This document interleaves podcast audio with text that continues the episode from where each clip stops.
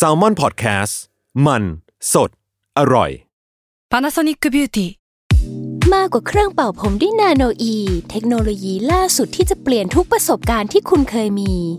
Nano E Moisture Plus เพิ่มความชุ่มชื้นให้เส้นผมหลังใช้งานมากขึ้นถึง18เท่าพร้อมชะลอการเฟดของสีผมสำหรับคนชอบทำสีผมดูแลความชุ่มชื้นทั้งเส้นผมหนังศีรษะและผิวคุณPanasonic NA0J มีเทคโนโลยี Nano E ที่ Care Only You ทฤษฎีสมคบคิดเรื่องลึกลับสัตว์ประหลาดฆาตกรรมความลี้ลับที่หาสาเหตุไม่ได้เรื่องเล่าจากเคสจริงที่น่ากลัวกว่าฟิกชั่นสวัสดีครับผมยศมันประพงษ์ผมธัญวัฒน์อิพุดมนี่คือรายการ Untitled Caseสวัสดีครับยินดีต้อนรับเข้าสู่รายการ Untitled Case ตอนที่141ครับผมครับสวัสดีครับวันนี้เรามาอยู่กันในธีมที่เราไม่ค่อยได้พูดถึงป่ะ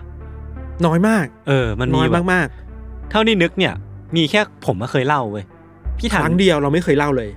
ใกล้สุดคือเนปาลที่แบบเชือดวัวพิธีเชือดวัวของผมมีคดีนึงที่เป็นเรื่อง Revenge มั้ง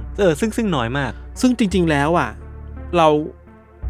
ราสองคนมันจะเล่าเรื่องแบบเอเชียเยอะเนาะญี่ปุ่นเกาหลี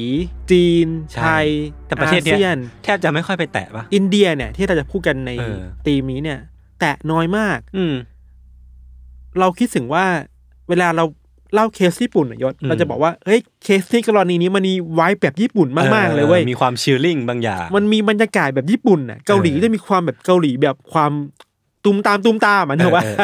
ญี่ปุ่นจะมีความเลือดเย็นน่ะแต่อินเดียเนี่ยเราว่ามันก็มีเว้ยมันก็มีของมันเหมือนกันมันมีของมันมีความแบบลึกลับแบบ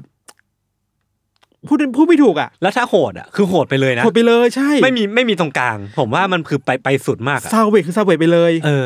เราคิดว่าเนี่ยมันเป็นเต็มที่น่าคุยดีแล้วน่าแปลกใจดีคือเราจัดมา100กว่า EP ไม่เคยพูดถึงอินเดียเลยเว้ยน้อยจัดซึ่งก็ถือว่าเป็นศักราชแรกแล้วกันที่จะมาพูดถึงประเทศนี้นะครับครับโอเคเดี๋ยวผมเป็นคนเริ่มก่อนใน EP นี้ครับผมมั่นใจว่าพี่ทันจะเอาเรื่องเลือดมาทำไมคุณรู้ล่ะก็ไม่ต้องเดาป่ะ ผมก็เลยเอาเรื่องที่มันแบบเบาสมองแล้วก็เป็นทฤษฎีสมคบคิดมาคุยกันเล่นๆแล้วกันได้ครับโอเคก่อนหน้านี้เราเคยพูดถึงทฤษฎีสมคบคิดมาเยอะแยะมากมายเกี่ยวกับโลกใบนี้ทั้งเรื่องของแบบ Illuminati New World Order หรือว่าเรื่องโลกกลวงหรือว่าอะไรต่างๆนานาที่ว่ากันตามคอนเซ็ปต์คือว่าเบื้องหลังโลกที่มันกำลังหมุนไปของเราเนี่ยมีรัฐบาลมีประเทศนู้นประเทศนี้อ่ะจริงๆแล้วมันจะมีกลุ่มคนหนึ่งที่คอยอยู่บนบัลลังก์แล้วก็คอยสั่งการพวกเรามาอีกทีนึงแบบคอยชั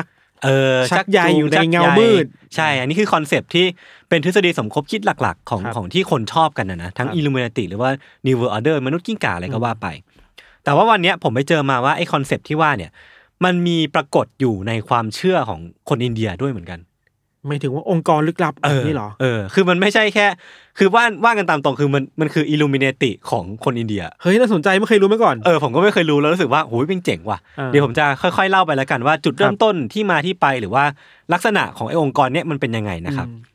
จุดเริ่มต้นของเรื่องเนี้ยมันต้องย้อนกลับไปนานถึงช่วงประมาณ200ถึง300ปีก่อนคริสตกาลครับคือที่อินเดียตอนนั้นน่ะถูกปกครองโดยพระเจ้าอโศกมหาราชซึ่งจริงๆทุกคนน่าจะคุ้นหูกันถ้าสมมุติว่าอยู่ในบทเรียนแบบพุทธศาสนาอะไรประมาณนี้ก็เป็นผู้ปกครองที่ยิ่งใหญ่ใช่ๆๆซึ่งก็ถือว่าเป็นจักรพรรดิที่มีความทะเยอทะยานแล้วก็เหมือนมีเป้าหมายที่ชัดเจนว่าจะพาอินเดียเนี่ยไปให้เป็นจักรวรรดิที่ยิ่งใหญ่หรือว่าเป็นอาณาจักรที่ยิ่งใหญ่แล้ววันเนี้ยแต่ว่ามันเหมือนมีช่วงที่ผ่านมาแบบช่วงที่เขาปกครองมาสักพักนึงแล้วอ่ะแล้วก็เหมือนต้องเข้าไปเข้าร่วมกับสงครามอันนี้ในรายละเอียดผมข้ามไปแล้วกันเนาะคือเหมือนพอไปเจอสงครามเยอะเนี่ยทหารตายเยอะเป็นแสนกว่าคนมากกว่านั้นก็ตามอะไรเงี้ยเขารู้สึกว่าไอ้การสูญเสียที่ผ่านมาหรือว่าความเจ็บปวดความโหดร้ายของสงครามเนี่ยมันเริ่มตามหลอกหลอนพระเจ้าอโศกเลยแล้วก็รู้สึกว่ามันทำให้เขาต้องมานั่งทบทวนว่าเป้าหมายที่เขาจะไปอ่ะมันถูกต้องหรือเปล่าหรือว่าในเส้นทางที่เขาจะพาอินเดียไปเนี่ยมันถูกต้องแล้วหรอหรือมันไม่มีทางที่ดีกว่านี้แล้วหรอแล้วก็เริ่มมองเป้าหมายในการปกครองประเทศเนี้ยหรือว่าไม่ใช่ประเทศดิปกครองอาณาจักรเนี้ยของตนเองใหม่อีกรอบนึงซึ่งไอ้เป้าหมายใหม่เนี้ยเขามองว่าเป้าหมายสูงสุดที่แท้จริงของการปกครองเนี่ยมันคือสิ่งเดียวเลยว่ะมันคือการเอาชนะหัวใจประชาชนมันไม่ใช่เพื่อ ปกครองที่นั่นที่นี่แต่มันคือการทำให้ประชาชนประสบนิกรที่อยู่ในการปกครองของเขาเนี่ยอยู่ในการระบบการปกครองที่เที่ยงธรรมสงบสุขแล้วก็มีอิสระเสรีที่จะใช้ชีวิตได้ตามใจคือมีความชอบธรรมในการปกครองจากประชาชนใช่อันนี้คือแบบเป็นเป้าหมายใหม่เลยหลังจากนั้นเนี่ยเขาก็ได้เปลี่ยนศาสนาเป็นศาสนาพุทธแล้วก็เผยแพร่ศาสนาพุทธเนี่ยไปทั่วทุกแห่งหนทั้งเนปาลทั้งประเทศรอบๆหรือว่าแบบพื้นที่รอบๆอะไรเงี้ยครับทั้งหมดเนี่ยก็เพื่อที่จะหยุดยั้งความโหดร้ายของมนุษย์ไม่ให้ดำเนินไปในทางที่ผิดอันนี้คือความตั้งใจของพระเจ้าอโศกนะครับและเนี่ยก็คือเรื่องที่ทุกคนรู้เรื่องที่คนรู้คือแบบอ่านมาจากหนังสือหรือว่าได้ยินตามที่นั่นที่นี่ว่าแบบมันมีการเผยแพร่พระพุทธศาสนาไปที่นั่นที่นี่แล้วก็เริ่มไปในทางที่ดีขึ้นแต่ว่าทีเนี้ยมันจะมีคอน FLICT อยู่อย่างหนึ่งคือไอ้ภายใต้เป้าหมายเนี่ยเป้าหมายที่จะให้ทุกคนเนี่ยมีความสุขเป้าหมายทุกคนแบบใช้ชีวิตอย่างสงบสุขเนี่ยสิ่งที่พระเจ้าอโศกทำเพื่อไปถึงเป้าหมายเนี้ยมันมีมากกว่านั้นเว้ยมันมีซ่อนอยู่เป็นเป้าหมายที่ไม่มีเคยมีใครรู้ว่ากันว่าด้วยความกลัวที่เขาเนี่ยกลัวว่ามนุษย์เนี่ยจะนำความรู้เอาวิทยาการที่ผ่านมาเนี่ยทั้งเรื่องการสงครามทั้งเรื่องความรู้ศาสตร์ต่างๆนานาเนี่ยไปใช้ในทางที่ผิดพระเจ้าอโศกเนี่ยก็เลยต้องการที่จะเก็บงำความรู้เนี่ยในศาสตร์ของธรรมชาติทั้งเรื่องของแบบการสังเกตธรรมชาติวิทยาศาสตร์ในสมัยนั้นหรือว่าการผลิตอาวุธเนี่ยเก็บไว้กับตัวเก็บไว้กับกลุ่มคนที่ได้รับเลือกแล้วอะว่ามีความสามารถพอหรือว่าได้รับเลือกจากถูกเดสทีนมาถูกกำหนดมาจากชะตากรรมแล้วว่าสมควรที่จะได้รับความรู้นี้แล้วก็เก็บงำมาไว้ไม่ให้แพร่งพรายไปถึงคนทั่วไปก็คือประชาชนทั่วไปเนี่ยจะไม่ได้รับโอกาสในการเข้าถึงความรู้เหล่านี้เลยเพราะว่ากลัวว่ากลุ่มคนเหล่านี้จะนำความรู้เนี่ยไปใช้ในทางที่ผิดและโลกของเราเนี่ยจะดิ่งไปในทางที่มันไม่ดีอีกต่อไปกลุ่มคนเหล่านี้ไม่ทันที่ผมบอกไปว่ามีคุณสมบัติแล้วก็ได้รับเป็นผู้ถูกเลือกเนี่ยที่จะครอบครองศาสตร์ความรู้ที่เป็นความลับเนี่ยมีชื่อที่ถูกตั้งไว้อย่างไม่เป็นทางการว่า The Nine Unknown Men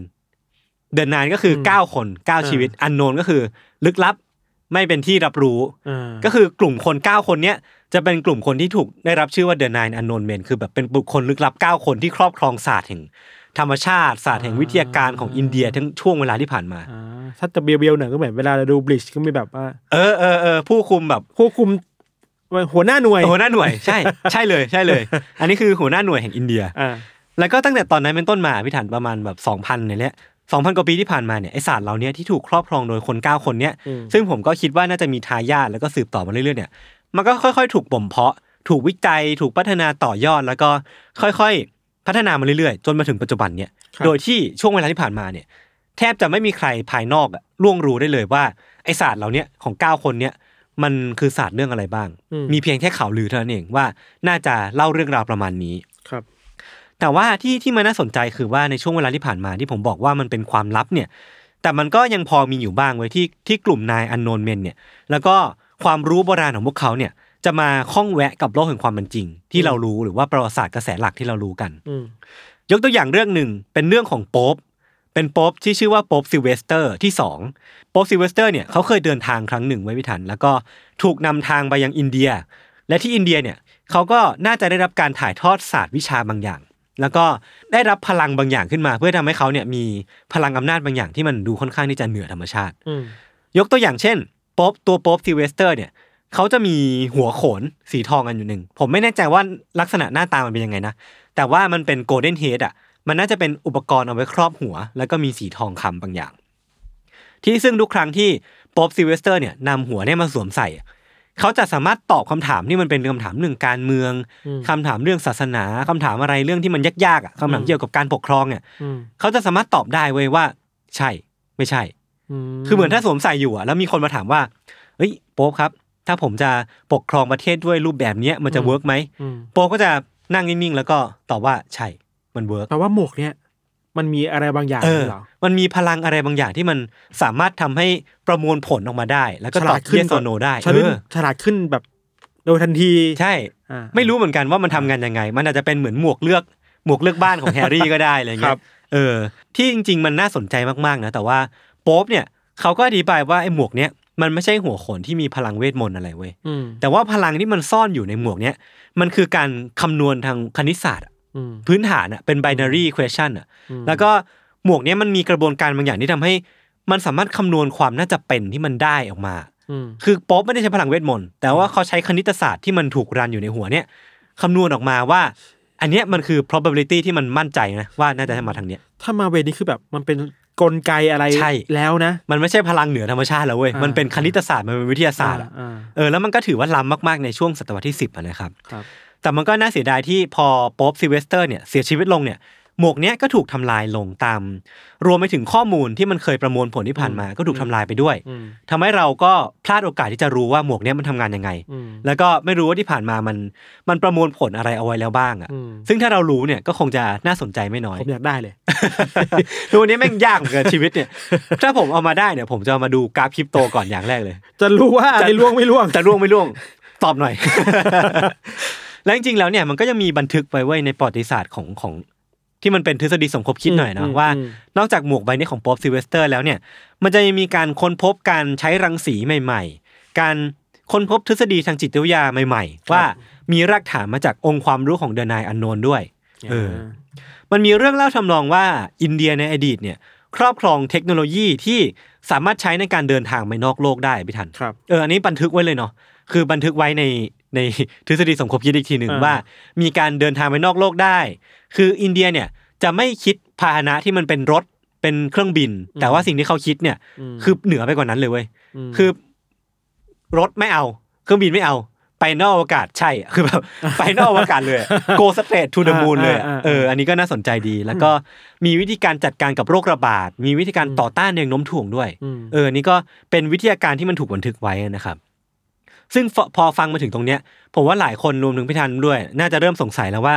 จริงๆ The Nine Unknown เนี่ยครอบงำความรู้อะไรเอาไว้บ้างอย่างที่ผมบอกไปว่ามันเป็นเรื่องความลับอ่ะก็เลยไม่มีใครรู้ว่าจริงๆแล้วมันมีอะไรบ้างแต่ว่ามันก็พอจะมีทฤษฎีอยู่บ้างมีแบบว่ากันว่าหนังสือ9เล่มเนี้ยที่ The Nine Unknown ครอบครองอยู่มันเป็นเรื่องราวอะไรบ้างอ๋อลืมบอกไปว่า The Nine Unknown เนี่ยมันน่าจะเป็นตัวแทนของกลุ่มคน9คนที่ครอบครองหนังสือ9เล่มเป็นความรู้ที่แยกกันไปใช่ๆแล้วหนังสือ9เล่มนี้ก็จะเป็นหนังสือที่รวบรวมเอาวิทยาการของแต่ละศาสตร์เอาไว้เซ็กซี่ดีนะใช่ๆน่าสนุกดีเล่มแรกพี่ทันน่าสนใจมากมันว่าด้วยเรื่องของ propaganda แล้วก็จิตวิทยาสงครามอ่ะคือหนังสือเล่มนี้มันจะเป็นเหมือนเป็น how to เลยว่าถ้าสมมุติว่าคุณอยากที่จะชนะในการสงครามอ่ะคุณจะต้องใช้วิทยาการยังไงบ้างว่าด้วยเรื่องของการสร้าง propagandaเพื่อให้คนของฝั่งเรามันเข้มแข็งขึ้นหรือว่าเป็นอันหนึ่งอันเดียวกันมากขึ้นหรือว่าจะใช้จิตวิทยายังไงให้ฝ่ายตรงข้ามมันอ่อนแอลงแล้วเราชนะสงครามได้อันนี้มันก็มีการเชื่อมโยงไปว่าหรือว่านาซีเยอรมันน่ะในช่วงนั้นน่ะที่ดูแข็งแกร่งมากๆหรือว่าอย่างนโปเลียนอะไรพวกเนี้ยเขาใช้หนังสือเล่มนี้ของเดนายอันโนนหรือเปล่าทำไมถึงเก่งในเรื่องของการสงครามจังเลยเล่มที่2เนี่ยว่าในเรื่องของฟิสิโลจีหรือว่าสรีรวิทยาคือเล่มเนี้ยพี่ทันแม่งน่าสนใจจัดเลยคือมันว่ากันว่าเขาอธิบายได้ว่าจะจับตรงไหนอ่ะของมนุษย์อ่ะแล้วตายอ่ะคือสมมติผมอยากตายเหรอผมอยากฆ่าพี่ทันผมต้องเอานิ้วไปจิ้มไหนตรงไหนของพี่ทันแล้วพี่ทันตายเลยหนังสือเล่มนี้ก็จะมีอธิบายไว้ชื่อมันหนังจีนกำลังภายในเลยอ่ะแล้วพี่ทันเดาถูกไว้คือมันมีการคาดเดาว่ายูโดหรือว่าเทควันโดหรือว่าอ้างอิงมาจากศาสตร์ของเดนายอันโดนเล่ม2นี่วะเพราะว่ามีการแบบอาการไหลเวียนของเลือดศิลปะการป้องกันตัวใช่แล้วผมนึกถึงบากิไว้ที่ไม่มีอะไรพวกเนี้ยหนังสือเล่มที่3เกี่ยวกับเรื่องไมโครไบโอโลจีครับหรือว่าสิ่งมีชีวิตที่มันเป็นตัวเล็กๆอ่ะเชื้อโรคไวรัสซึ่งถ้าถือว่าในช่วง 2,000 ปีก่อนมันไม่น่าจะมีการรับรู้เรื่องนี้นึกออกป่ะนั่นแปลว่ามันเป็นวิทยาการที่มันล้ำสมัยมากเล่มที่4เกี่ยวกับเรื่องอัลเคมีหรือว่าเรื่องของแบบเล่นแร่แปรธาตุมีวิธีการเปลี่ยนโลหะเปลี่ยนสิ่งของต่างๆนานาให้กลายเป็นทองได้ยังไงบ้างอันนี้ก็น่าจะเป็นที่มาที่ไปของเรื่องของ wealth เรื่องของความมั่งคั่งในอดีตที่ผ่านมาจนถึงปัจจุบันเล่ม5เนี่ยเกี่ยวกับเรื่องการสื่อสารในทุกรูปแบบเลยเว้ยทั้งเรื่องของ communication ในระหว่างมนุษย์ด้วยกันเองแล้วก็แบบกับต่างดาวด้วยมันมีการเมนชั่นถึงเรื่องการสื่อสารกับมนุษย์ต่างดาวเกี่ยวกับมนุษย์นอกโลกหรือว่าสิ่งมีชีวิตต่างดาวอะไรเงี้ยก็น่าสนใจดีเล่ม6เนี่ยเกี่ยวกับแรงโน้มถ่วงก็คือเราจะต่อต้านแรงโน้มถ่วงได้ยังไงบ้างเล่มที่7เนี่ยเกี่ยวกับสิ่งมีชีวิตนอกโลกโดยเฉพาะเลยว่ามันมีสปีชีส์อะไรบ้างมีจริงๆหรือเปล่าแล้วมันสูญพันธุ์ยังไงหรือเปล่าอะไรเงี้ยซึ่งมันเป็นศาสตร์ที่ณเวลานั้นเองอ่ะใช่มันยังไม่ควรจะได้เข้าใจยังไม่ไปไม่ถึงป่ะมันไม่ควรจะมีเมนชั่นเรื่องพวกนี้ด้วยซ้ำอ่ะเล่มที่8เกี่ยวกับเรื่องแสงเกี่ยวกับการเดินทางจากแสงเกี่ยวกับการ อะไรต่างๆนานาเกี่ยวกับเรื่องแสงเนี่ยมันก็ค่อนข้างที่จะล้ำสมัยเหมือนกันเล่ม9เนี่ยเกี่ยวกับสังคมวิทยาการเกิดขึ้นของสังคมวัฒนธรรมแล้วก็การล่มสลายของ civilization เนี่ยมันเกิดขึ้นได้ยังไงบ้างอันนี้ก็จะอธิบายไว้หมดเลยซึ่งก็จะเห็นได้ว่าหนังสือ9 เล่มอ่ะมันค่อนข้างที่จะมีองค์ความรู้แบบเยอะมากกว้างมากเว้ยครอบคลุมครอบคลุมแบบแทบจะทุกศาสตร์แล้วก็ถ้าใครเนี่ยอยู่แบบสามารถเข้าถึงองค์ความรู้นี้ได้ก็น่าจะแทบครองโลกได้ไปไม่ได้แล้วจะไม่ใช่แค่โลกของตัวเองอ่ะอาจจะหมายรวมถึงจักรวาลด้วยซ้ำอ่ะก็เลยคำถามที่มันสำคัญพอได้รับรู้ว่ามันมีอะไรเหล่านี้อยู่อ่ะคำถามที่มันเกิดขึ้นในหัวผมอ่ะคือว่าถ้าพวกเขาแบบครอบครองความรู้มากมายขนาดเนี้ยแล้วไม่ได้ใช้มันอ่ะเขาจะมีไว้ทำไมวะเพื่อเข้าใจโลกไงอาจจะเพื่อเข้าใจโลกเฉยๆแต่ว่ามันดูแบบน่าเสียดายหรือเปล่าคุณมีหนังสือ How to ขนาดนี้แล้วทำไมมันถึงไม่มีการใช้เลยทำไมทุกวันนี้เราถึงยังมีวิกฤตอยู่เลยอะไรเงี้ยหรือว่าใช้มาแล้วแล้วเขียนเป็นหนังสือวะอ๋ออันนี้ก็อาจจะเป็นไม่ได้นะ แต่ผมก็สงสัยมากว่าเฮ้ยทำไมโลกเราแม่งยังฟักอัพขนาดนี้อยู่วะในเมื่อเรามีองค์ความรู้ขนาดนี้คำตอบเนี่ยผมคิดว่ามันก็ไม่แน่ชัดหรอกเพราะมันเป็นเพียงทฤษฎีนะคือมันมีทฤษฎีหนึ่งที่มันน่าสนใจคือมันก็มีคนตั้งคำถามว่าคือกลุ่มคนเดอะไนน์อันโนนเมนเนี่ยพวกเขาอาจจะต้องการแค่เป็นผู้เฝ้าดูของโลกใบนี้คือเฝ้าดู civilization ของมนุษย์เนี่ยเติบโตขึ้นมาเจอปัญหาแล้วก็รอจังหวะที่มันแบบไม่น่าจะไปรอดแล้วอ่ะถึงจะยื่นมือเข้ามาช่วยเว้ยคือมันอาจจะไม่ถึงช่วงวิกฤตณปัจจุบันเนี้ยแต่ว่าหากสมมุติว่าในอนาคตอ่ะโลกของเราใกล้จะถึงจุดจบอ่ะเดอะไนน์อันโนนเมนเนี่ยอาจจะปรากฏตัวแล้วก็ยื่นมือเข้ามาช่วยในช่วงเวลาที่มันสิ้นหวังแล้วก็ได้น่าสนใจเราว่าเราไม่สามารถคิดได้แบบว่าตรงๆแบบนั้นน่ะ เราคิดอย่างนี้เว้ยคิดเองนะจากการที่ศึกษาอ่านทฤษฎีสมคบคิดมาเยอะแยะมากมายเนี่ย เราว่าถ้าจะไปเวเนี้ยมันต้องคิดว่า The Night Unknown เนี่ยตั้งใจให้โลกเป็นแบบนี้เว้ยใช่ๆแม่งมีทฤษฎีนึงเหมือนกันเลยตั้งใจให้โลกมันวุ่นวายเกิดโกลาหลขึ้นน่ะ เพื่อที่ว่าวันใดวันหนึ่งแล้วอ่ะไอ้พวกเนี้ยมันจะปรากฏตัวขึ้นมาเป็นฮีโร่อ่ะเชี่ยเป็น20 Century Boy ใช่ปะเวลาพูดถึงไอ้ New World Order เนี่ยก็เป็นแบบนี้นะอ๋อมันเป็นแบบนี้เลยใช่มีคนเชื่อในตรรกะแบบนี้ว่ามันมีองค์กรที่ทำให้โลกมันปั่นป่วนแล้วจะออกมายึดครองโลกในวันที่ทุกคนมันอ่อนแอเป็นอัศวินขี่ม้าขาวแต่จริงๆไม่ใช่ตัวเองคือตัวร้ายแหละอะไรเงี้ยน่าสนใจอีกทฤษฎีนึงเนี่ยคือผมคิดว่ามันเขารอช่วงเวลาที่มันสิ้นสุดลงอ่ะรอช่วงเวลาที่อารยธรรมของมนุษย์มันสิ้นสุดลงแล้วเขาก็จะสร้างมันขึ้นมาใหม่แล้วเพื่อที่จะได้ตัวเองเนี่ยเป็นผู้ปกครองอย่างแท้จริงครับนี่ก็เป็นเพียงทฤษฎีที่มันเกิดขึ้นนะครับซึ่งความน่าสนใจของทฤษฎีพวกนี้คือเราอ่ะก็ไม่รู้เลยว่าไม่มีทางรู้ด้วยซ้ำว่าวิทยาการต่างๆของเดอะไนน์อันโนนเมนเนี่ยมันมีส่วนเกี่ยวข้องกับการค้นพบต่างๆนานาที่ผ่านมาของมนุษย์มากน้อยแค่ไหนอ่ะคือถ้าคิดกันจริงๆเนี่ยหรือว่านิวเคลียร์พาวเวอร์หรือว่าเครื่องบินหรือว่าเฮลิคอปเตอร์หรือว่าอะไรต่างๆนานาที่เราคิดว่ามนุษย์เนี่ยคิดคนขึ้นมาโดยความบังเอิญหรือว่าอัจฉริยภาพของมนุษย์คนนึงเนี่ยจริงๆแล้วเนี่ยมันอาจจะเกิดขึ้นจากองค์ความรู้ของ 2,000 ปีก่อนของเดอะไนน์อันโนนเมนก็เป็นไปได้อ้างอิงจากตำนานเนี่ยมันมีคนเชื่อว่าคนอัจฉริยะมนุษย์อัจฉริยะที่ผ่านมาที่เรารู้จักกันเนี่ยอย่างไอแซคนิวตันหรือว่าไอน์สไตน์เนี่ยก็อาจจะเป็นหนึ่งในสมาชิกของเดอะไนน์อันโนนเมนก็เป็นไปได้แล้วก็อาจจะมีคนมีชื่อเสียงอีกหลายคนที่เรารู้จักอ่ะแล้วก็เป็นสมาชิกของเดอะไนน์อันโนนเมนและอีกแง่นึงเนี่ยคือมันก็มีคนตั้งคำถามว่าผู้มีอำนาจอย่างโดนัลด์ทรัมป์ฮิลลารีคลินตันหรือว่าอะไรพวกเนี้ยอาจจะเป็นกลุ่มคนที่พยายามไขว่คว้าหาตำราของเดอะไนน์อันโนนเมนเพื่อที่จะมีอำนาจเหนือโลกอ่ะเพื่อครองโลกเพื่อครองโลกอันนี้ก็อาจจะเป็นไปได้เป็นไปได้เหรอวะเนี่ยคือเรื่องราวของนายอันโนนเมนที่เอาจริงแล้วนะผมเนี่ยก็ไม่รู้ว่ามันจริงมากน้อยแค่ไหนเว้ยเดี๋ยวเราค่อยกลับมาคุยกันในเรื่องของความเป็นไปได้อีกรอบหนึ่งแล้วกันแต่ผมขอเล่าถึงที่มาก่อนแล้วกันเพื่อที่จะเป็นตาช่างมาตรวัดว่าจะเชื่อเรื่องนี้มากน้อยแค่ไหนครับคือที่มาของมันเนี่ยเท่าที่ผมหาเจอเนี่ยมันมาจากหนังสือนิยายเว้ยในปี1923ของนักเขียนอังกฤษที่ชื่อว่าทาวบอตมันดี้คือหนังสือนิยายนี้มันมีชื่อว่า The Nine Unknown เลยตรงไปตรงมาเลยตรงเป๊ะแล้วเรื่องที่มันเล่าอยู่ในหนังสือนิยายฉบับเนี้ยมันก็เป็นตามที่ผมได้เล่าไปเลยเว้ยมีกลุ่มคนจากอินเดียในช่วงอินเดียโบราณแล้วก็มีครอบครองตำราแล้วก็น่าจะมีอำนาจเหนือโลกแต่ว่าในนิยายเรื่องนี้ผมยังไม่ได้อ่านเนาะแต่ว่ามันน่าจะมีเส้นเรื่องมีคอนฟลิกต์มีการดำเนินเรื่องอะไรก็ว่าไปแต่ทีเนี้ย จากนิยายอ่ะจุดเปลี่ยนนี่มันทำให้นิยายธรรมดาเล่มหนึ่งอ่ะกลายเป็นทฤษฎีสมคบคิดที่คนเชื่อกันทั่วโลกอ่ะมันคือเริ่มต้นในปี1960ครับคือมันมีนักเขียน2คนชื่อว่าหลุยส์พาเวลแล้วก็แจ็คเบอร์เกียร์นำเรื่องเดอะไนน์อันโนนเนี่ยไปเขียนถึงในหนังสือของตนที่มีชื่อว่า The Morning of the Magicians คือหนังสือเล่มนี้คือมันเป็นตำราของพวกที่เชื่อในทฤษฎีสมคบคิดเลยเว้ยคือหนังสือเล่มรวมทฤษฎีสมคบคิดเยอะมากมายที่ทำให้คนเนี่ยเชื่อว่าโลกใบนี้มันน่าจะมีอะไรซ่อนอยู่แล้วก็น่าจะไม่ใช่โลกที่เราใช้ชีวิตไปวันๆแต่ว่ามันจะมีคนควบคุมโลกอยู่และกลุ่มคนที่ได้นักเขียน2คนนี้เขียนไว้ในหนังสือก็คือ The Nine Unknown คือเขาก็อ้างอิงมาจากนิยายนั่นแหละแต่มาเขียนให้มันดูเป็นเรื่องจริงมากขึ้นอ่ะว่ามันน่าจะมีจริงๆว่ะบนโลกใบนี้มันน่าจะมีกลุ่มคนที่ชื่อว่า The Nine Unknown จริงๆว่ะแล้วทาบอตมันดี้เนี่ยน่าจะแต่งนิยายมาแบบ 50% เป็นฟิกชั่นอีก 50% เนี่ยคือ based on factทำให้คนเนี่ยเชื่อว่าเฮ้ยหรือว่ามันเป็นเรื่องจริงวะแล้วก็เชื่อกันเป็นตุเป็นตะจนมาถึงทุกวันนี้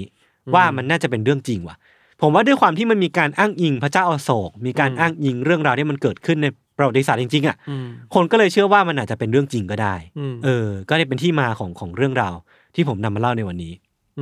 ก็เลยคิดเชื่อมาแบบนี้ถึงวันนี้เนาะใช่ใช่แล้วก็มีการต่อยอดเป็นนิยายซีรีส์เกมด้วยนะสามารถไปหาข้อมูลต่อกันได้ครับNine Unknown Men เนี่ยแปลว่าแต่ละคนก็ต้องมีคาแรคเตอร์ตัวเองป่ะเราคิดว่ามันต้องเป็นแบบนั้นถ้ามีจริงๆนะใช่ๆๆถ้าเบียวต่อ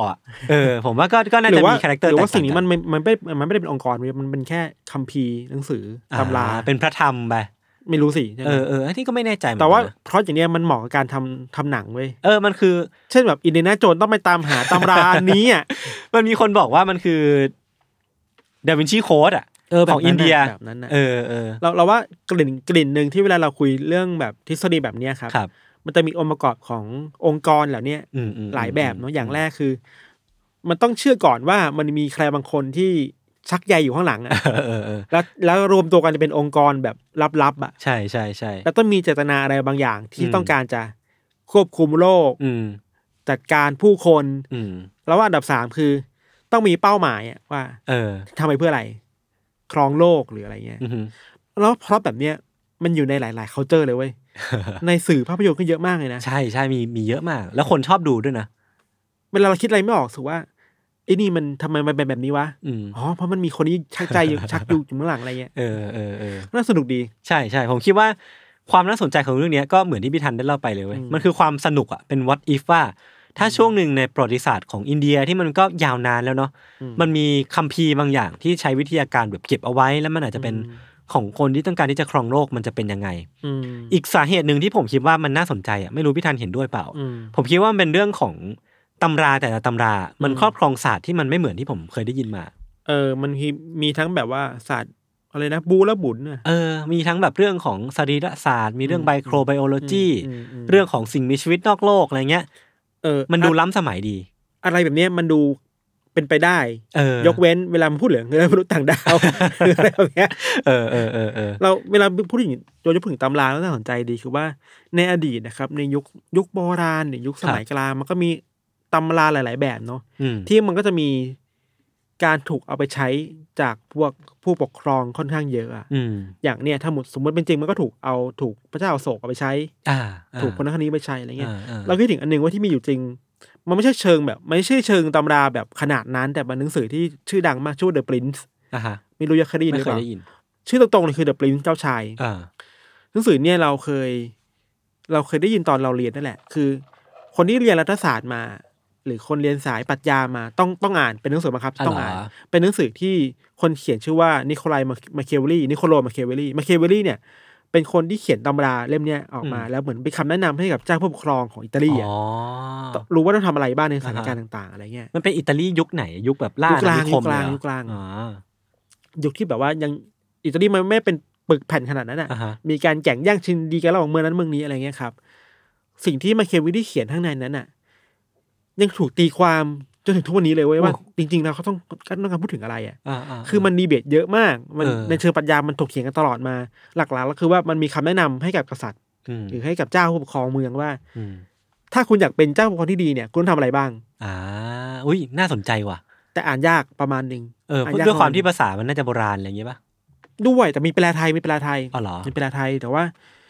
เช่นสมมติว่าบางครั้งมาคิวริกจะแนะนำว่าคุณต้องใช้ความโกรธเกรี้ยวความกลัวในการปกครองคนนะแต่ในบางโอกาสอ่ะคุณต้องใช้ความเมตตานะเรื่องว่ามันอ๋อมันคือหนังสือ how to มันคือ how to สำหรับผู้ปกครองอ่ะแต่ในขณะเดียวกันมันก็มีคนตีความว่าหรือทั้งหมดเนี่ยมาคิวริกไม่ตั้งใจวะแค่เขียนล้อเลียนเจ้าผู้ปกครองหรือเปล่าไอ้เหี้ยถ้าเป็นงั้นก็น่าสนุกนะมันสนุกมากคือถ้าอ่านจับทางน่าสนุกมากแนะนำให้อ่านกันชื่อ The Prince ครับคอนเซปต์คล้ายๆกันเนาะมันคือเรื่องของการนำเอาองค์ความรู้มาชี้นำบางอย่างด้วยแต่ว่าเซนส์ของ The Prince มันมีความเป็นปรัชญาการเมืองนิดหน่อยอ่านยากประมาณนึงแล้วก็สื่อถึงนั่นแหละอำนาจการเมืองอะไรเนี่ยคิดว่าธีมหนึ่งที่น่าคุยคือเรื่องตำราลึกลับนะยศนะ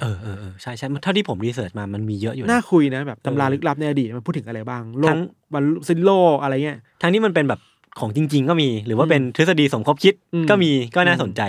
ทดไว้แล้วกันเนาะมันมีอีกทฤษฎีหนึ่งไว้อันนี้ผมคิดขึ้นมาเอง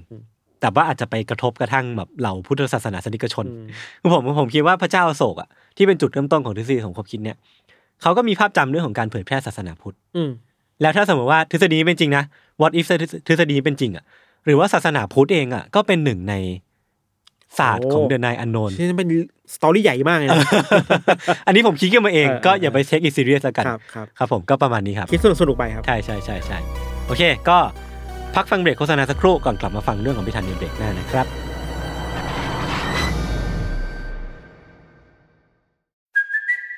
It's Kaylee Cuoco for Priceline. Ready to go to your happy place for a happy price? Well, why didn't you say so? Just download the Priceline app right now and save up to 60% on hotels. So whether it's Cousin Kevin's Kazoo Concert in Kansas City, go Kevin! Or Becky's Bachelorette Bash in Bermuda, you never have to miss a trip ever again. So download the Priceline app today. Your savings are waiting. Go to your happy place for a happy price. Go to your happy price, Priceline.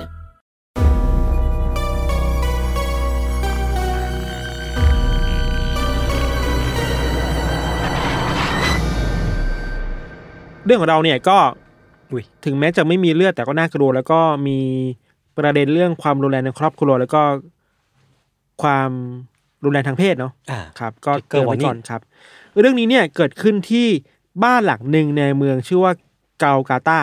บางคนอ่านว่ากันเกาเราเรียกว่ากันกาตาแล้วกันพอเป็นภาษาอินเดียอ่านยากมันจะมีความแบบเอ๊ะหรือเราอ่านไทยไปเลยดีวะแต่ว่าหลายคนในไทยเขียนว่ากันกาตาเลยเรียกว่ากันกาตาแล้วกันนะครับ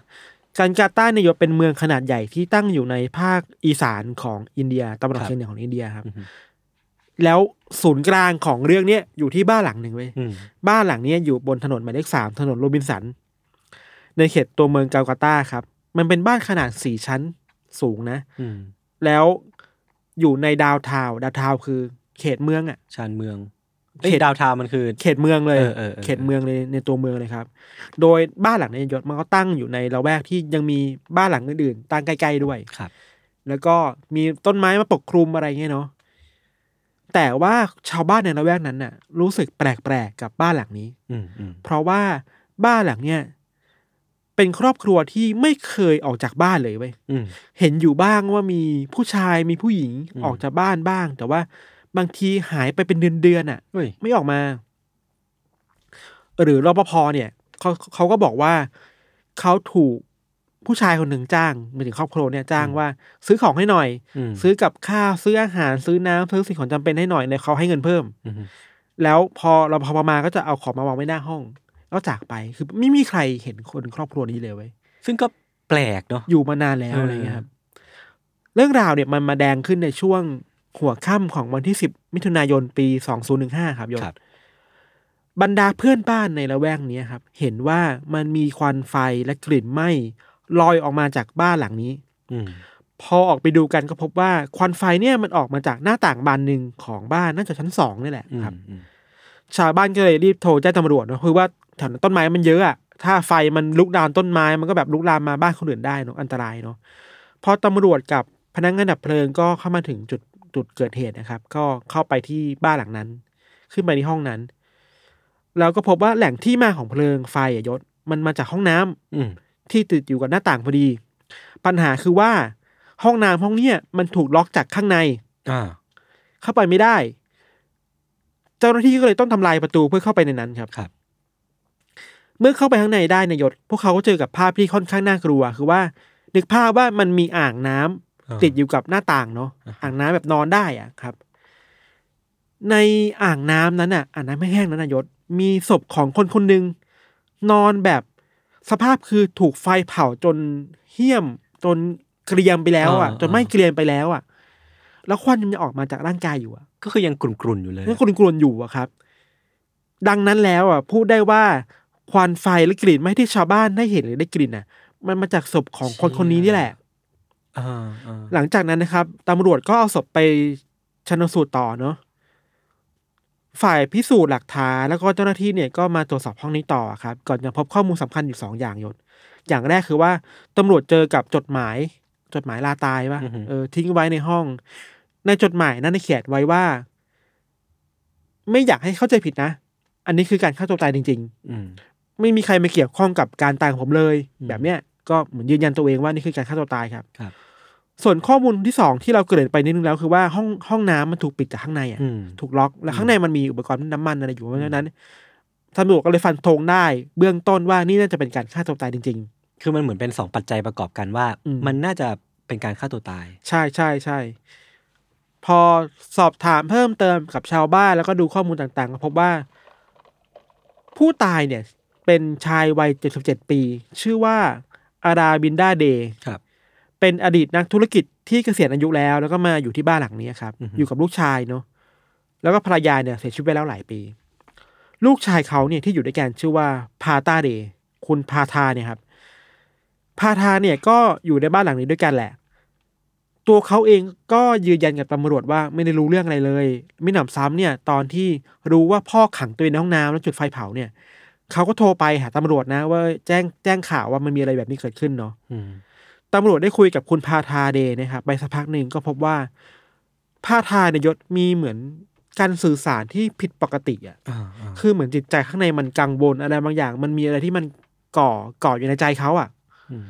จนทำให้ตำรวจรับสึกว่าหรือคนนี้เขามีปัญหาด้านแบบ mental illness นะปัญหาด้านจิตใจอ่ะในการรู้สึกในการสื่อสารอะไรอย่างนี้ครับก็เลยกลัวว่าอย่างน้อยฟันธงว่าเป็นการฆ่าตัวตายใช่ป่ะถ้าปล่อยให้พาทาอยู่ที่บ้านคนเดียวเนี่ยอาจจะฆ่าตัวตายตามพ่อได้เพราะเศร้ามีความแบบไม่มั่นคงทางอารมณ์บางอย่างใช่ใช่เป็นห่วงก็เลยพามาที่โรงพักมาที่มาไม่ได้เข้าใจว่าไม่ได้มาจับกุมอ่ะแค่แบบมาดูแลที่โรงพักก่อนอ่ะมาช่วยดูแลแบบสอดสายตาดูครับแต่ในระหว่างที่อยู่ในโรงพักครับพาทาก็เริ่มพูดจาแบบบกไปวนมายศจนตำรวจรู้สึกว่าไม่ได้แล้ว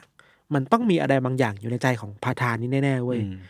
พวกเขาก็ได้ชวนคุยแบบตะล่อมไปเรื่อยๆให้คลายข้อมูลมาเรื่อยๆว่าคุณรู้สึกอะไรอยู่มันมีอะไรเกิดขึ้นได้บ้างอะไรครับตำรวจพูดประมาณว่าเนี่ยคิดว่าเราเป็นญาติคนหนึ่งละกันเพราะฉะนั้นเล่ามาเหอะเดี๋ยวเรารับฟังเองไม่ต้องกลัวอะไรอย่างนี้ครับพอตะล่อมไปสุดท้ายแล้วพาทาก็ยอมพูดก่อนเขาก็ตอบกลับมาว่าอันนี้โค้ดเลยนะว่าสิ่งที่ผมทำลงไปเนี่ย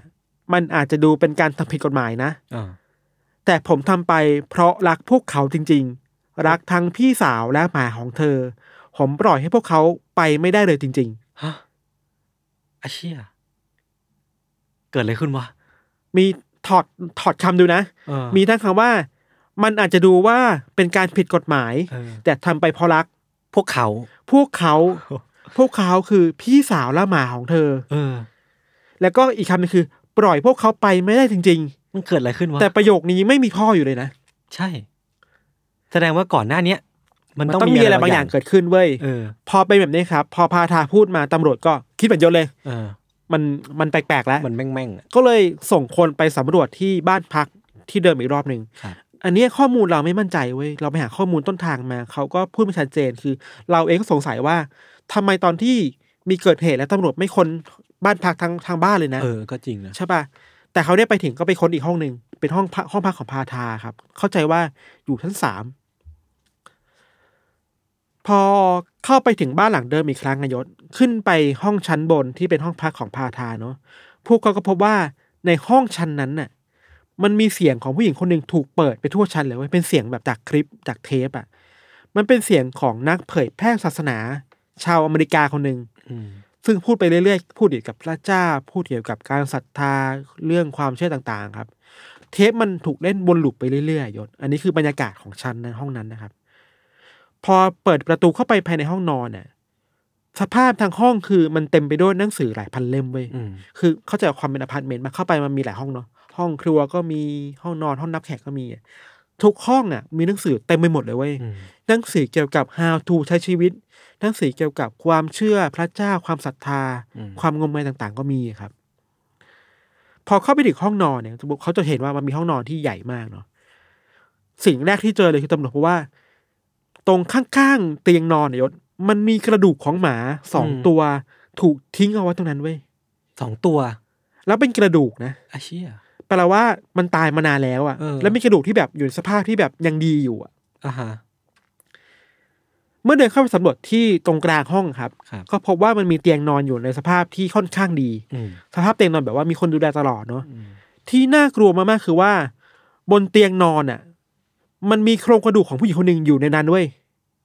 ก็เหลือเพียงตัวละครเดียวก็คือพี่สาวของพาธา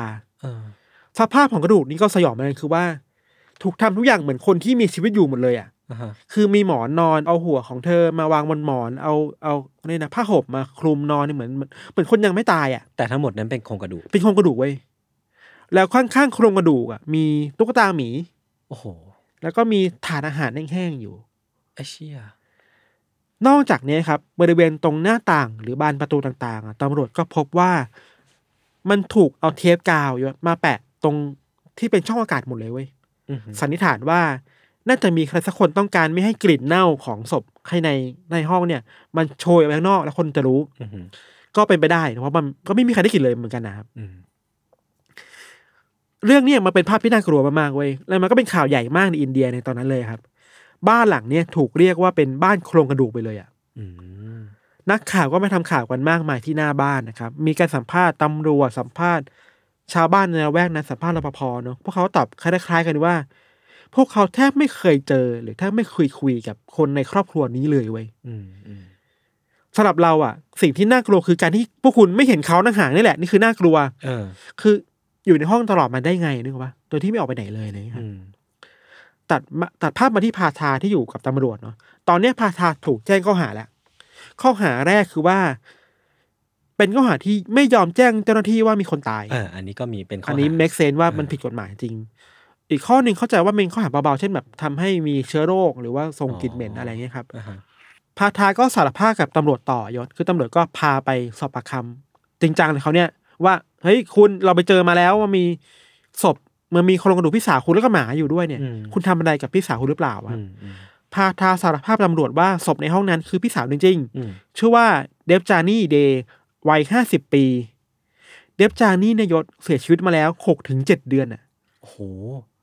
แปลว่าพาธาและพ่ออยู่กับโครงกระดูกของเดฟจานี่หรือศพเนี่ยมาอย่างน้อยเกินครึ่งปีอ่ะและแบบ24ชั่วโมงด้วยนะเพราะว่าไม่ออกจากบ้านเลยเดฟจานี่นะครับเธอเคยมีอาชีพเป็นครูสอนดนตรีอยู่ในเมืองนี่แหละครับ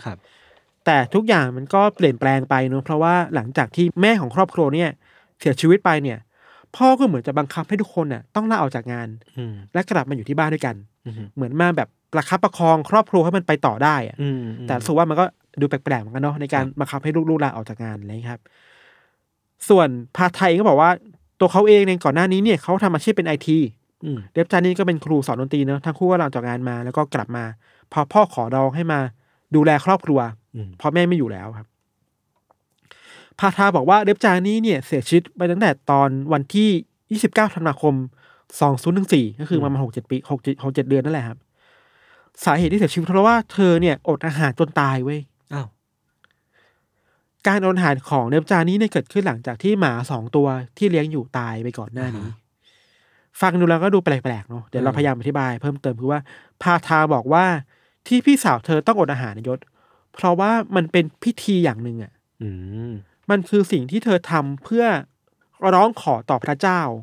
ในความเชื่อของเธอเพื่อให้ลงมาช่วยเหลือครอบครัวตัวเองอ่ะโดยการแลกเอาการอดอาหารเป็นข้อแลกเปลี่ยนอ่ะแต่สุดท้ายก็เธอก็เสียชีวิตไปเนาะเพราะอดอาหารก็ตามคอนดิชันของร่างกายตามคอนดิชันร่างกายคือไม่ไหวครับหลังจากที่เดฟจานี่เสียชีวิตลงไปยศทั้งพาธาและพ่อที่เสียชีวิตไปแล้วอ่ะตอนนั้นนะก็ถกเถียงกันอย่างหนักมากเลยว่าเมื่อพี่สาวเสียชีวิตไป แล้วจะทำยังไงกับศพต่อไปเว้ยพ่อเนี่ยอยู่ฝั่งที่ว่าไม่ได้ต้องศพไปทำประกอบพิธีกรรมทางศาสนาตามที่พวกเขาเชื่อนะเช่นเอาไปฝังเอาไปเผาอะไรก็ว่าไปเนาะแต่พาทายเองไม่ยอมเว้ยเพราะเขาเชื่อว่าสักวันหนึ่งอ่ะพี่สาวจะคืนชีพกลับมาแน่ๆเว้ยยศพาทายอธิบายว่าเขาเชื่อมากๆนะว่าพี่สาวของเขาเนี่ยไม่ได้จากไปจริงๆเว้ยแต่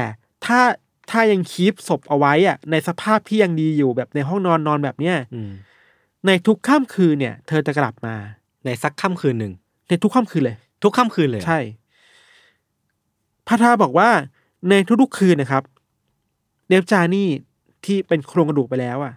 จะกลับมาใช้ชีวิตเหมือนคนปกติเว้ยเชี่ยโดยเขาจะเอาอาหารแห้งๆของแห้งไปวางไว้บนเตียงแล้วเขารู้ได้เพราะเขาบอกว่าเดฟจานี่จะตื่นขึ้นมากินตอนกลางคืนตอนที่พวกเขาหลับไปแล้วเพราะเธอไม่อยากให้เห็นโอ้โหน่ากลัวอันนี้คือสิ่งที่พาทาเชื่อแล้วเหมือนกับว่าพ่อเองก็แบบสู้ความคิดของพาทาไม่ไหวอาจจะประมาณยืนหยัดในเรื่องนี้ประมาณนึงอ่ะพ่อคงต้องเจอปัญหากับเรื่องนี้ด้วยเนาะในการดีลกับพาทาเลยครับส่วนตัวพ่อเองเนี่ยตอนที่พ่อยังอยู่นายศมันเคยมีซีนที่พาทากินข้าวบนโต๊ะแบกศพของพี่สาวไปนั่งกินข้าวบนโต๊ะด้วยกันเว้ยเพราะเชื่อว่าพี่สาวยังไงก็ไม่ตายต้องกินข้าวด้วยกันมันเกิดเรื่องแบบนี้ขึ้นมามันค่อนข้างน่ากลัวที่ผ่านมาก็เคยมีญาติของเขามาเยี่ยมที่บ้านด้วยนะแต่พ่อและพาทาเองก็มักจะไม่ให้แต่ละคนเข้ามาในตัวบ้านนะครับเพราะว่ากลัวว่าจะได้กลิ่นกลัวว่าจะมีพิรุธอะไรเงี้ยอย่างมากก็มาเจอที่หน้าบ้านส่งของที่หน้าบ้านแล้วก็บายบายนะจากกันไปครับสิ่งเหล่านี้ยศมันคือข้อมูลที่ตำรวจได้จากการสอบปากคำของพาทาเว้ยนอกจากข้อมูลจากปากคำของพาทาแล้วตำรวจยังได้เจอหลักฐานชิ้นสำคัญมากๆนั่นคือไดอารี่ของครอบครัวนี้เว้ยซึ่งมันจะอธิบายทุกอย่างเราไม่แน่ใจว่าในบริบทของสังคมอินเดียครับไดอารี่อาจจะไม่เหมือนพวกเราอะเหมือนครอบครัวเขาจะมีสมุดประจำครอบครัวที่ทุกคนจะมาเขียนอะไรลงบันทึกลงบนสมุดก็ได้นึกออกเหมือนไอ้เนี่ยเรื่อง House of ใช่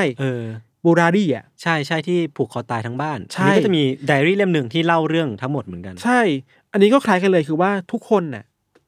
จะมาเขียนในสมุดเล่มเนี่ยเหมือนมาแชร์อะไรเหมือนคิดเหมือนเป็น Facebook อ่ะเนาะมาเขียนแล้วพ่อก็มาเติมแล้วพาทาก็มาเติมต่ออะไรเงี้ยมีพี่สาวตำรวจพบว่าในสมุดเล่มนั้นไม่มีลายมืออยู่ประมาณ 2-3 คนก็น่าจะครอบครัวนี้แหละเนื้อหาภายในนั้นนายศมันก็บอกเล่าเรื่องราวต่างๆที่เกิดขึ้นในครอบครัวเต็มไปหมดเลยครับเนื้อหาบางส่วนที่เราพอเล่าได้คือว่ามันมีเรื่องราวที่พาทาเขียนไปถึงชีวิตในอดีตครอบครัวในอดีตที่ทำให้เราเห็นภาพว่ามันเคยดีมาก่อนอ่ะมันมีโค้ดเลยนะพาทาเขียนว่าครอบครัวของเราเนี่ยกำลังอยู่ในความโกลาหลบ้านหลังเนี้ยมันเคยเป็นสวนที่สวยงามแต่ตอนนี้มันกลายเป็นนรกไปแล้วคำพูดแบบนี้มันเซนได้ว่ามันต้องมีอะไรบางอย่างเกิดขึ้นกับครอบครัวนี้แหละมีการทะเลาะเบาะแว้งบางอย่างมีความขัดแย้งใช่พาทาเขียนได้ว่าในยุคที่แม่ยังอยู่อ่ะแม่มักจะจ้างเมดเขาเรียกสาวใช้ป่ะมาดูแลครอบครัวนี้ครับพาทาบอกว่าแม่รู้ว่าเขาอ่ะมีความต้องการทางเรื่องเพศก็เลยจ้างเมดมาเพื่อมาให้สนองความต้องการเขาอะไรเงี้ยรู้สึกว่ามันมีอันนี้เป็นแค่ปากคำฝ่ายเดียวนะแต่มันมีอะไรแบบนี้อยู่ในความแบบความมืดมัวปกคลุมครอบครัวนี้อยู่ยศนอกจากนั้นมันไม่มีรายละเอียดอีกเยอะที่เราจำเป็นต้องข้ามไปแล้วกันแต่เนื้อหาในนั้นอ่ะพูดได้แค่ว่ามันมีการคุกคามทางเพศเกิดขึ้นในครอบครัวมันมีความรุนแรงทางเพศเกิดขึ้นในครอบครัวมันมีการอินเซสกันเกิดขึ้นในครอบครัวอันนี้คือข้อความในสมุดชัดเจนว่ามันมีอินเซสกันในครอบครัวตำรวจพาทาไปตรวจสอบสภาพจิตใจต่อเว้ยพาไปสถานบำบัดทางโรงพยาบาลอะไรเงี้ยตำรวจก็มาตรวจสอบสภาพจิตใจรู้ว่าเขามีปัญหาทางจิตจริงๆอาการหนึ่งที่ค่อนข้างบอกได้ชัดว่าเขามีความหมกมุ่นกับเรื่องเพศแต่ก็คือว่าในตอนแรกพาทาไม่ยอมคุยกับใครเลยนะไม่ยอมคุยกับหมอไม่ยอมคุยกับพยาบาลอะไรเลยอ่ะแต่พอตะล่อมได้ปุ๊บเนี่ยเขาขอว่าขอคุยแค่กับพยาบาลได้ไหมที่เป็นผู้หญิงพอพยาบาลเข้าไปคุยเขาบอกว่าถอดเสื้อได้ไหมโอ้โหไม่ถอดเสื้อไม่คุยด้วยแต่พยาบาลก็ไม่ยอมอะไรเงี้ยแต่ว่ามันสื่อได้ถึงความหมกมุ่นในเรื่องเพศอะไรบางอย่างของพาทามันแสดงออกหรือเขาถูกหล่อมาหรือถูกกระทำมาด้วยอะไรบางอย่างจากในครอบครัวทำให้เขากลายเป็นคนแบบนี้ไปได้ครับสุดท้ายแล้วพาทาก็ ไม่ได้ถูกตั้งข้อหาอะไรร้ายแรงยศก็คือมี2ข้อหาที่พี่สาวแจ้งไปตอนต้นที่แน่ๆคือว่าพ่อฆ่าตัวตายจริงๆพี่สาวก็ตายจริงโดยธรรมชาติคืออดอาหารตายแล้วเขาเองก็ถูกตั้งข้อหาแค่เรื่องนั่นแหละไม่ยอมแจ้งตำรวจเรื่องมีคนตายแล้วก็เรื่องส่งกลิ่นเหม็นเรื่องแบบแพร่เชื้ออะไรเงี้ยเป็นโทษที่ไม่หนักมากเพราะฉะนั้นสิ่งที่เราต้องดีลคือแค่เรื่องการถูกส่งตัวไปยังโรงพยาบาลในการบำบัดจิตใจอยู่ประมาณปีกว่าได้เขาก็มาบำบัดได้นะแล้วก็ถูกส่งตัวมาใช้ชีวิตในสังคมปกติครับเขาออกมาในประมาณ1 ปีต่อมายศแล้วก็พยายามโลโปรไฟล์อ่ะพอรู้ว่าที่ผ่านมาสื่อได้งานเขายังไงบ้างอ่ะบอกว่าไอ้นี่เป็นคนแบบนั้นไอ้คนแบบนี้นะว่านี่คือเจ้าของบ้านกระโหลกนะกระดูกนะครับพระทาก็ตัดสินใจขายบ้านหลังนั้นไปแล้วก็เอาเงินเนี้ยไปอยู่บ้านใหม่ไปอะไรเงี้ยก็ปลีกวิเวกประมาณนึงไม่ยุ่งกับใครไม่สุขสิงกับใครครับจนในวันที่21 กุมภาพันธ์ 2017เนี่ยก็มีข่าวแข่งว่าพาทาก็ฆ่าตัวตายที่บ้านตัวเองแล้วก็จากไปครับหลังจากคดีนี้จบลงเนี่ยยศก็มีการพูดถึงอยู่เรื่อยๆนะมันมีทั้งทฤษฎีหลายอย่างที่สื่ออินเดียและคนอินเดียพูดถึงบางคนพูดถึงเรื่องการเป็นแคนนิบาลิซึมอ่ะเพราะเขาตั้งข้อสังเกตว่าศพ6 เดือน 7 เดือนยศถึงแม้จะปล่อยให้เน่าเปื่อยไปอ่ะไม่น่าเกลี้ยงขนาดนั้นน่ะมันมีอะไรบางอย่างเกิดขึ้นมากินศพหรือเปล่าพูดตามตรงแต่ไม่มีหลักฐานส่วนเรื่องอินเซสก็เป็นเรื่องใหญ่ที่สังคมอินเดียก็ถกเถียงกันนะว่ามันคือความรุนแรงในครอบครัวมันเป็นเรื่องที่แบบไม่น่าเกิดขึ้นอะไรอย่างนี้ครับซึ่งอินเซสเราคงไม่พูดถึงแล้วมันพูดถึงเยอะแล้วครับมันมีสื่ออินเดียอีกเรื่องนึงที่ว่าเป็นทฤษฎีที่น่าคุยต่ออยู่คือว่ามีนักข่าวไปคุยกับเขาเรียกว่าเป็นนักอัจฉริยวิทยาแล้วก็นักจิตวิทยาเขาพูดคุยประเด็นนึงน่าสนใจว่ามากๆว่าไอสิ่งที่เกิดขึ้นในครอบครัวเนี่ยมันมีหลายปัจจัยมากเลยว่ะอย่างแรกคือความรุนแรงในครอบครัวการอบิวส์กันในครอบครัวมันทำให้บุคลิกเปลี่ยนไปเนาะ2คือสภาพที่พ่อสามารถบงการทุกคนได้ในบ้านน่ะที่สามารถสั่งให้ลูกชายลูกสาวลาออกจากงานมาอยู่ที่บ้านโดยอ้างว่าครอบครัวเรามันกำลังจะจุดเปลี่ยนนะแม่เสียแล้วต้องมาแบบแบกครอบครัวต่ออ่ะไอเนี่ยมันเป็นการเอาเปรียบลูกๆหรือเปล่านะและอาจจะทำให้ลูกๆมันจะจุดเปลี่ยนที่รับมือไม่ทันนะยศ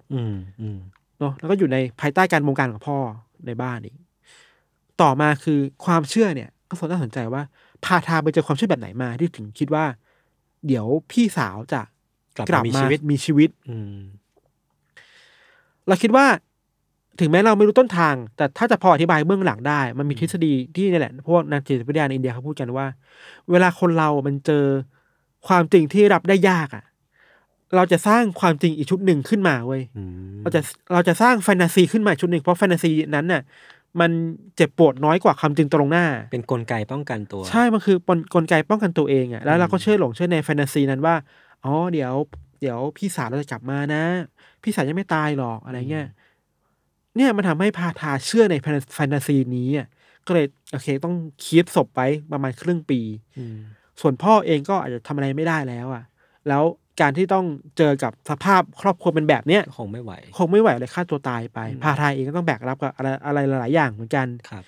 ออกมาต้องเจอกับกระแสมวลชนอีกในการแอนตี้เขาอีกอะไรเงี้ยก็สุดท้ายเขาก็จากไปเลยครับมันก็เป็นภาพที่นั่นแหละอินเดียมันมีความแบบแน่ยศความเชื่อที่รู้สึกว่ามันมีความเชื่อในเรื่องเหนือธรรมชาติประมาณนึงมีความกดดันในครอบครัวประมาณนึงอ่ะคือมันคือคำว่า superstition แบบเหนือธรรมชาติอ่ะแล้วมันคือความอินเดียจริงๆพี่ธานคือแบบเท่าที่เราดูหนังมานะไม่ได้ดูเยอะนะแต่ว่ามันจะมีความเชื่อที่มันแตกแขนงอ่ะเยอะมากใช่แล้วมันแบบแตกแขนงไปทางแบบวิญญาณบ้างแหละซาตานิกบ้างแหละพระเจ้าศาสนาต่างๆแล้วว่าความเชื่อในอินเดียมันเยอะมากๆแบบที่ยศบอกอ่ะแล้วมันอยู่ที่ว่าแต่ละคนจะไปหยิบความเชื่อแบบไหนที่มันสอดรับกับความจริงตรงนั้นของเขาอ่ะ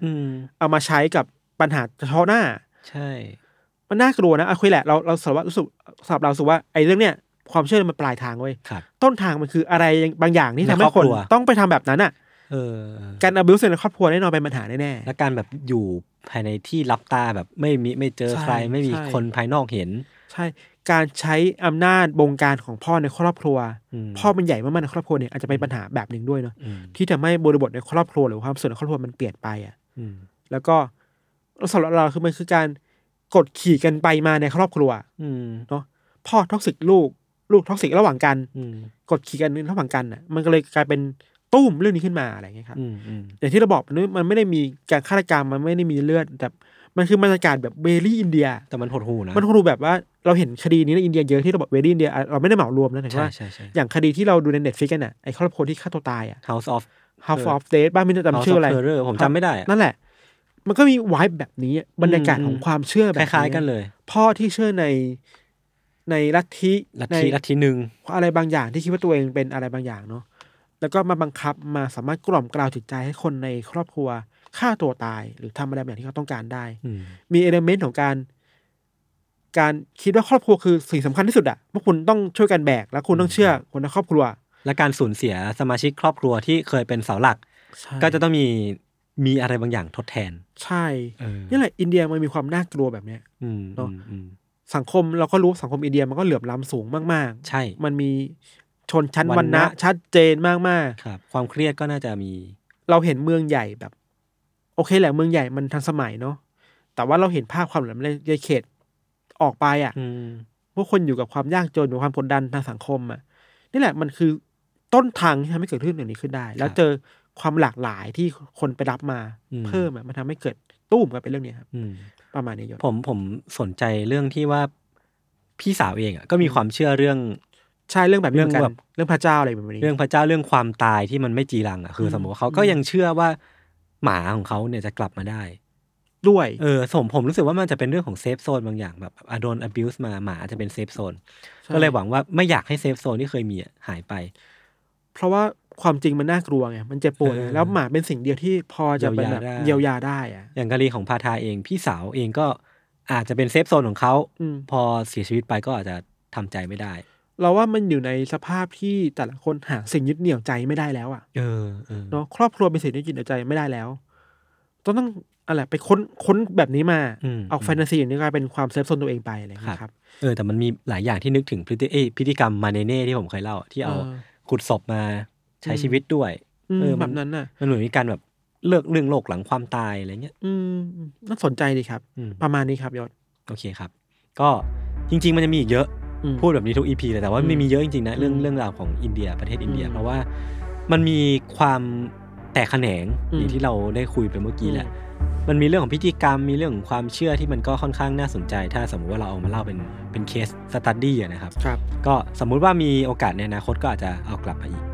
แต่จริงเรื่องอินเดียหาข้อมูลค่อนข้างยากประมาณนึงต้นทางหายากใช่ใช่ใช่เราชอบโดนหลอกเราเจอข้อมูลใน YouTube อ้าวภาษาอินเดียแต่เฮดไลน์ภาษาอังกฤษ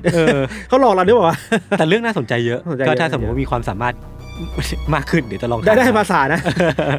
โอเคก็วันนี้ก็ประมาณนี้ครับติดตามรายการของเราทั้ง2คนได้ทุกช่องทางของ Summer Podcast เช่นเคยวันนี้ผม2คนลาไปก่อนสวัสดีครับ